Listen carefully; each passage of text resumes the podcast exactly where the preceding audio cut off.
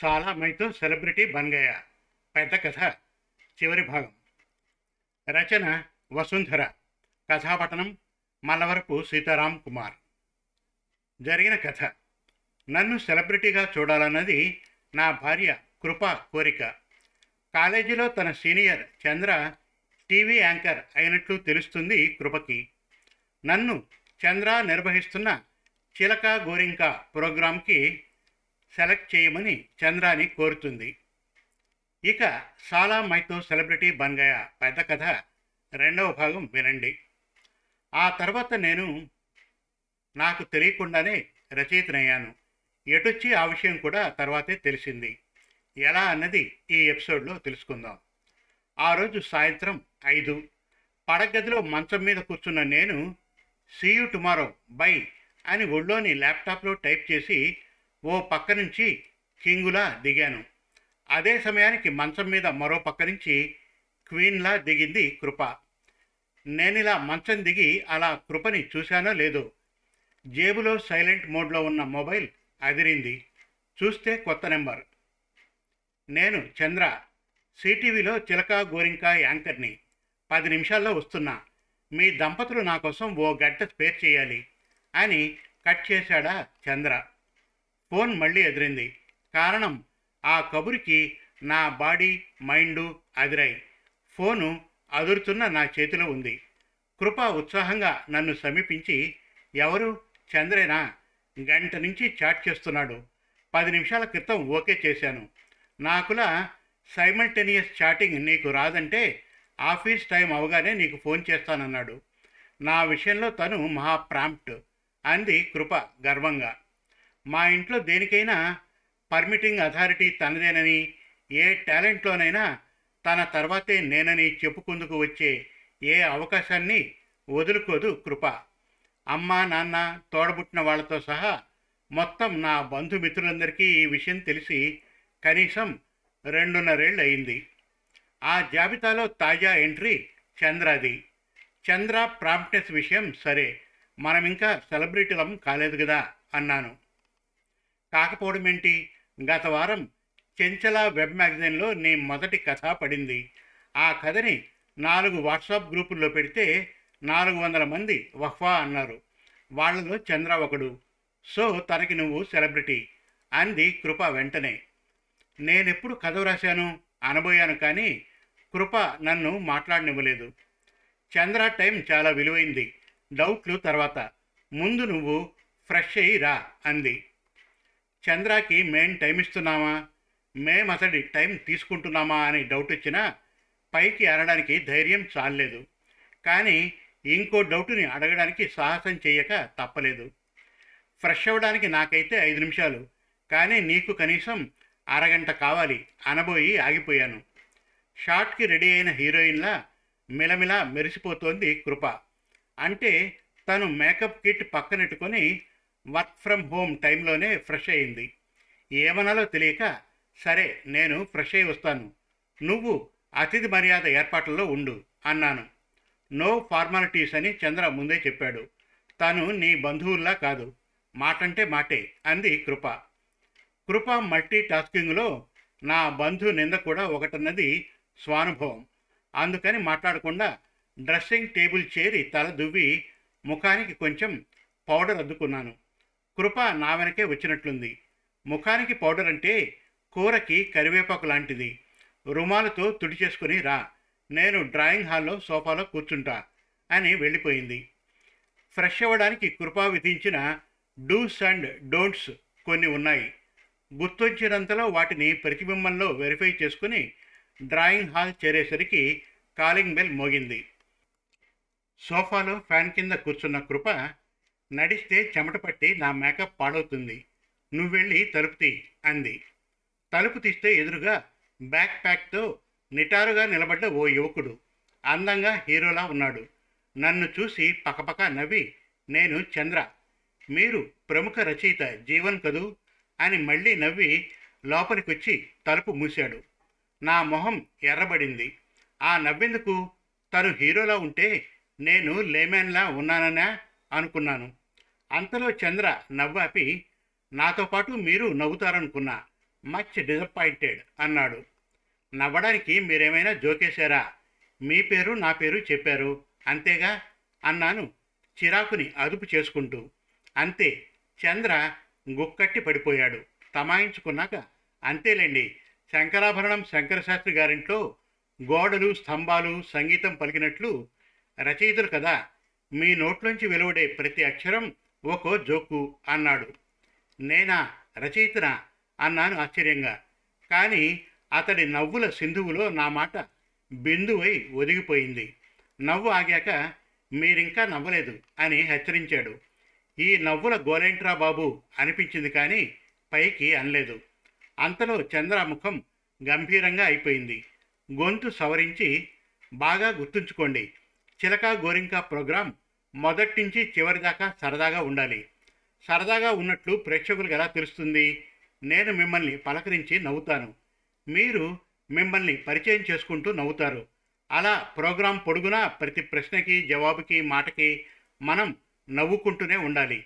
అది కాన్సెప్టు అని వివరించి ఇలాంటివి మీకంటే కృపకి బాగా అర్థమవచ్చు అని ఇంకా ఏదో అనబోయాడు. అంతలో చిలకలమని నవ్వు. అటు చూస్తే కృప. తను చంద్రలాగే నవ్వుతోంది. ఆమె నవ్వుకి అప్రతిభుణ్ణై చూస్తుండిపోయాను. నవ్వులో నా కృప ఇంత బాగుంటుందా? అనుకున్నాను కానీ పైకి అనలేదు. మీతో కాపురంలో ఇలా నవ్వే అవకాశం నాకెప్పుడైనా ఇచ్చారా? అనే అవకాశం కృపాకి ఇవ్వకుండా జాగ్రత్త. కానీ చంద్రకి అలాంటి ఇబ్బంది ఏం లేదు కదా? భర్తని నాకే మనోహరంగా తోచిన ఆమె నవ్వు ఎప్పుడో ప్రేమించి ఇప్పటికీ ప్రేమిస్తున్న అతడికి ఎలా ఉంటుంది? చంద్ర సోఫాలో కూర్చున్న కృపని సమీపించి అప్పుడు ఇప్పుడు అదే అందం నీది అన్నాడు. ఆ వెంటనే పకపక అప్పుడు ఇప్పుడు నీది అదే చలాకితనం అంది కృప. ఆ వెంటనే కిలకిల అలా ఇద్దరి మధ్య కాసేపు పకపకలు కిలకిలలు అయ్యాక కృప అయ్యో ఇంకా నిలబడే ఉన్నావు అని కిలకిలా లేవబోయింది. అతడు వెంటనే నువ్వు లేచి నిలబడ్డం కంటే నేను కూర్చోవడం బెటర్ కదా అని పకపక ఆమెకెదురుగా సోఫాలో కూర్చున్నాడు. నేను కృపా పక్కన కూర్చున్నాను. పకపకలు కిలకిలలతో చంద్ర కృప కాసేపు కబుర్లు చెప్పుకున్నారు. అలా ఐదు నిమిషాలు గడిచేసరికి ఐదు యుగాలు అయ్యాయనిపించింది నాకు. ఇలా అర్థం లేకుండా నవ్వుకోవడమే ప్రోగ్రాం అయితే షో చూసే వాళ్ళకి విసుగు పుట్టదా అన్నాను ఉండబట్టలేక. అప్పుడు కృప అతి కష్టం మీద కిలకిలలాపి ఇంకా నువ్వు నవ్వడం మొదలట్లేదు అంది.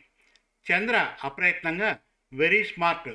Kripa is my show's dream guest అని మెచ్చుకున్నాడు. అయితే మొత్తం ఈ ప్రోగ్రాం ఎంతసేపు ఉంటుందో చెప్పండి. టైమర్ పెట్టుకుని నవ్వడం మొదలెడతాను అన్నాను. చంద్ర నవ్వి నేను ప్రోగ్రాం చేయడానికి కాదు ప్రాక్టీస్కి వచ్చాను.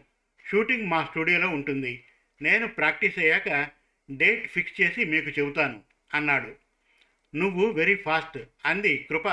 అతన్ని అడ్మైరింగ్గా చూస్తూ దీనికే ఫాస్ట్ అంటే ఈ ఫైలు చూస్తే ఏమంటావు? అంటూ అతడు ఫైలు నాకు అందించి వెబ్ పత్రిక చెంచలలో మీరు వ్రాసిన అజ్ఞాని కథ తెలుగునాట పెద్ద సంచలనం సృష్టించింది. ఓ ప్రముఖ నిర్మాత దాన్ని సినిమాగా తీయాలని అనుకుంటున్నాడు. వెబ్లో మీ రచనలపై మూడు వ్యాసాలు వచ్చాయి. ఇవన్నీ కవర్ చేస్తూ మన ప్రోగ్రాంలో నేను అడిగే ప్రశ్నలు మీ జవాబులు ఇంకా మన సంభాషణలో చోటు చేసుకునే ఇతర అంశాలు ఇందులో వివరంగా ఉన్నాయి. ఇద్దరూ బాగా ప్రాక్టీస్ చేయండి. ప్రాక్టీస్లో ప్రోగ్రాం పొడుగున నవ్వుతూ ఉండాలని గుర్తుంచుకోండి అన్నాడు. అతడు ఉండగానే ఇద్దరం ఆ ఫైలు చూశాం. చూస్తే అంతా ఫేక్. కాలేజీలో నేను గొప్ప వక్తనిట.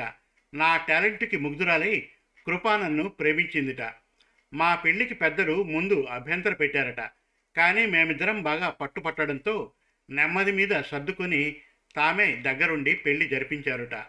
కృపా ప్రోత్సాహంతోనే నేను రచయితనయ్యానుట.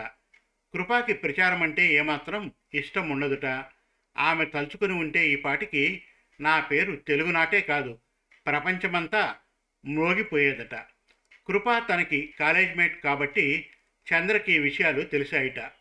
ఆమెను సంప్రదిస్తే భర్తనొక్కడనే పిలవమందిట. కానీ ఈ ప్రోగ్రాంకి దంపతులు జంటగా రావాల్సి ఉంటుందని నొక్కించడంతో భర్తకి గుర్తింపు కోసం అయిష్టంగానే ఒప్పుకుందిట ఇందులో ఒక్క నిజం లేదు. నన్ను సెలబ్రిటీని చేయడానికి ఇన్ని అబద్ధాల?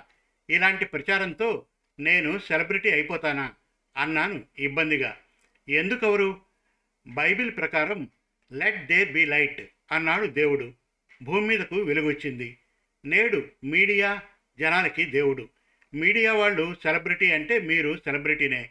ఇంకోలా చెప్పాలంటే marriages are made in heaven అన్నట్లు celebrities are made by media అన్నాడు చంద్ర. అతడు వెళ్ళిపోయాడు. తర్వాత కృపతో కలిసి చిలక గోరింక కోసం రెండు వారాలు రిహార్సల్స్ చేశాను. ఆ తర్వాత నాలుగు రోజులకి స్టూడియోకి రావడానికి డేట్ ఫిక్స్ చేశాడు చంద్ర. నాకైతే ఇదో రకం ఫ్రాడ్ అనిపించింది. ఈ ఫ్రాడ్ నుంచి తప్పించుకోవాలని బలంగా ఉంది. కానీ ఎలా? ఫ్రాడ్ని ఫ్రాడ్తోనే జయించాలని తెలుసు. బాగా ఆలోచించాక ఓ ఉపాయం తట్టింది. కృపకి తెలియకుండా అమ్మకి ఫోన్ చేసి దాచకుండా విషయం మొత్తం చెప్పేశాను. అమ్మ సహకరిస్తానంది. సరిగ్గా షూటింగ్కి ఒకరోజు ముందు అర్జెంటుగా రమ్మని అమ్మ నుంచి ఫోన్ వచ్చింది. వెళ్ళక తప్పదని తెలిసిన కృప బాగా డిసప్పాయింట్ అయింది. నేను వెళ్ళి మూడు రోజుల తర్వాత వచ్చాను. ఆ తర్వాత మూడు వారాలకి కృపాకి మఖా నుంచి ఫోన్. ఆ రోజు రాత్రి సిటీవీలో చిలక గోరింకలు తను శరణ్ అని. మామూలుగా అయితే ఏమో కానీ మేము రావాల్సిన ప్రోగ్రాంలో వాళ్ళు వస్తున్నారని కుతూహలంగా ఆ రాత్రి ప్రోగ్రాం చూశాం. చంద్ర మంచి యాంకర్. ప్రోగ్రాం అంతా నవ్వులతో నడిపించాడు. మధ్య మధ్య మాటల్ని బట్టి మాకు తెలిసిందేమిటంటే శరణ్ గొప్ప వక్త. అతను మఖా ప్రేమించి పెళ్ళి చేసుకున్నారు. శరణ్ చెంచల అనే వెబ్ మ్యాగజైన్లో రాసిన అజ్ఞాని కథ తెలుగునాట పెద్ద సంచలనం సృష్టించింది. త్వరలో ఓ పెద్ద నిర్మాత దాన్ని సినిమాగా తీయబోతున్నాడు. అక్షరం పొల్లుపోకుండా అది చంద్ర నా కోసం కృప కోసం రాసిన కథ. చివరికి ఇలా ప్రోగ్రాం అవగానే మఖా ఫోన్ చేసి వచ్చే వారం ఫ్రెండ్స్ అండ్ రిలేటివ్స్ మాకు సన్మానం చేస్తున్నారు.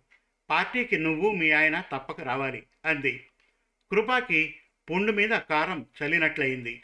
వెంటనే చంద్రకి ఫోన్ చేసి మా కోసం రాసిన కథని ఇంకొకళ్ళకి వాడావు. సరే మరి మఖా శరణ్లని సెలబ్రిటీల్ని చేస్తావనుకోలేదు. వెరీ బ్యాడ్ టేస్ట్ అని అక్కసు తీర్చుకుంది. ఏం చేయను? లాస్ట్ మినిట్లో షూటింగ్ క్యాన్సిల్ చేసావు అంత తక్కువ టైంలో ఈ ప్రోగ్రాంకి ఒప్పుకునేవాళ్ళెవరు? మఖా వెంటనే ఒప్పుకొని నా పరువు కాపాడింది అని అలాగని నేను నా మాట మర్చిపోయానని అనుకునేవు.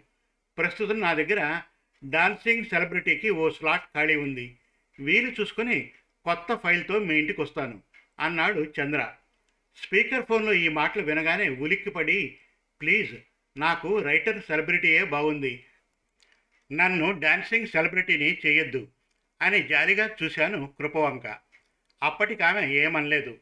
వారం తర్వాత మఖా దంపతులకు జరిగిన సన్మాన సభకు వెడితే అక్కడ ఒక్కరు శరణ్ రచనల ప్రసక్తి తేలేదు. ప్రోగ్రాంలోని ఇతర అంశాల్ని పట్టించుకోలేదు. టీవీలో కనపడమే ఒక విశేషమన్నట్లు అదే పనిగా అభినందించారు.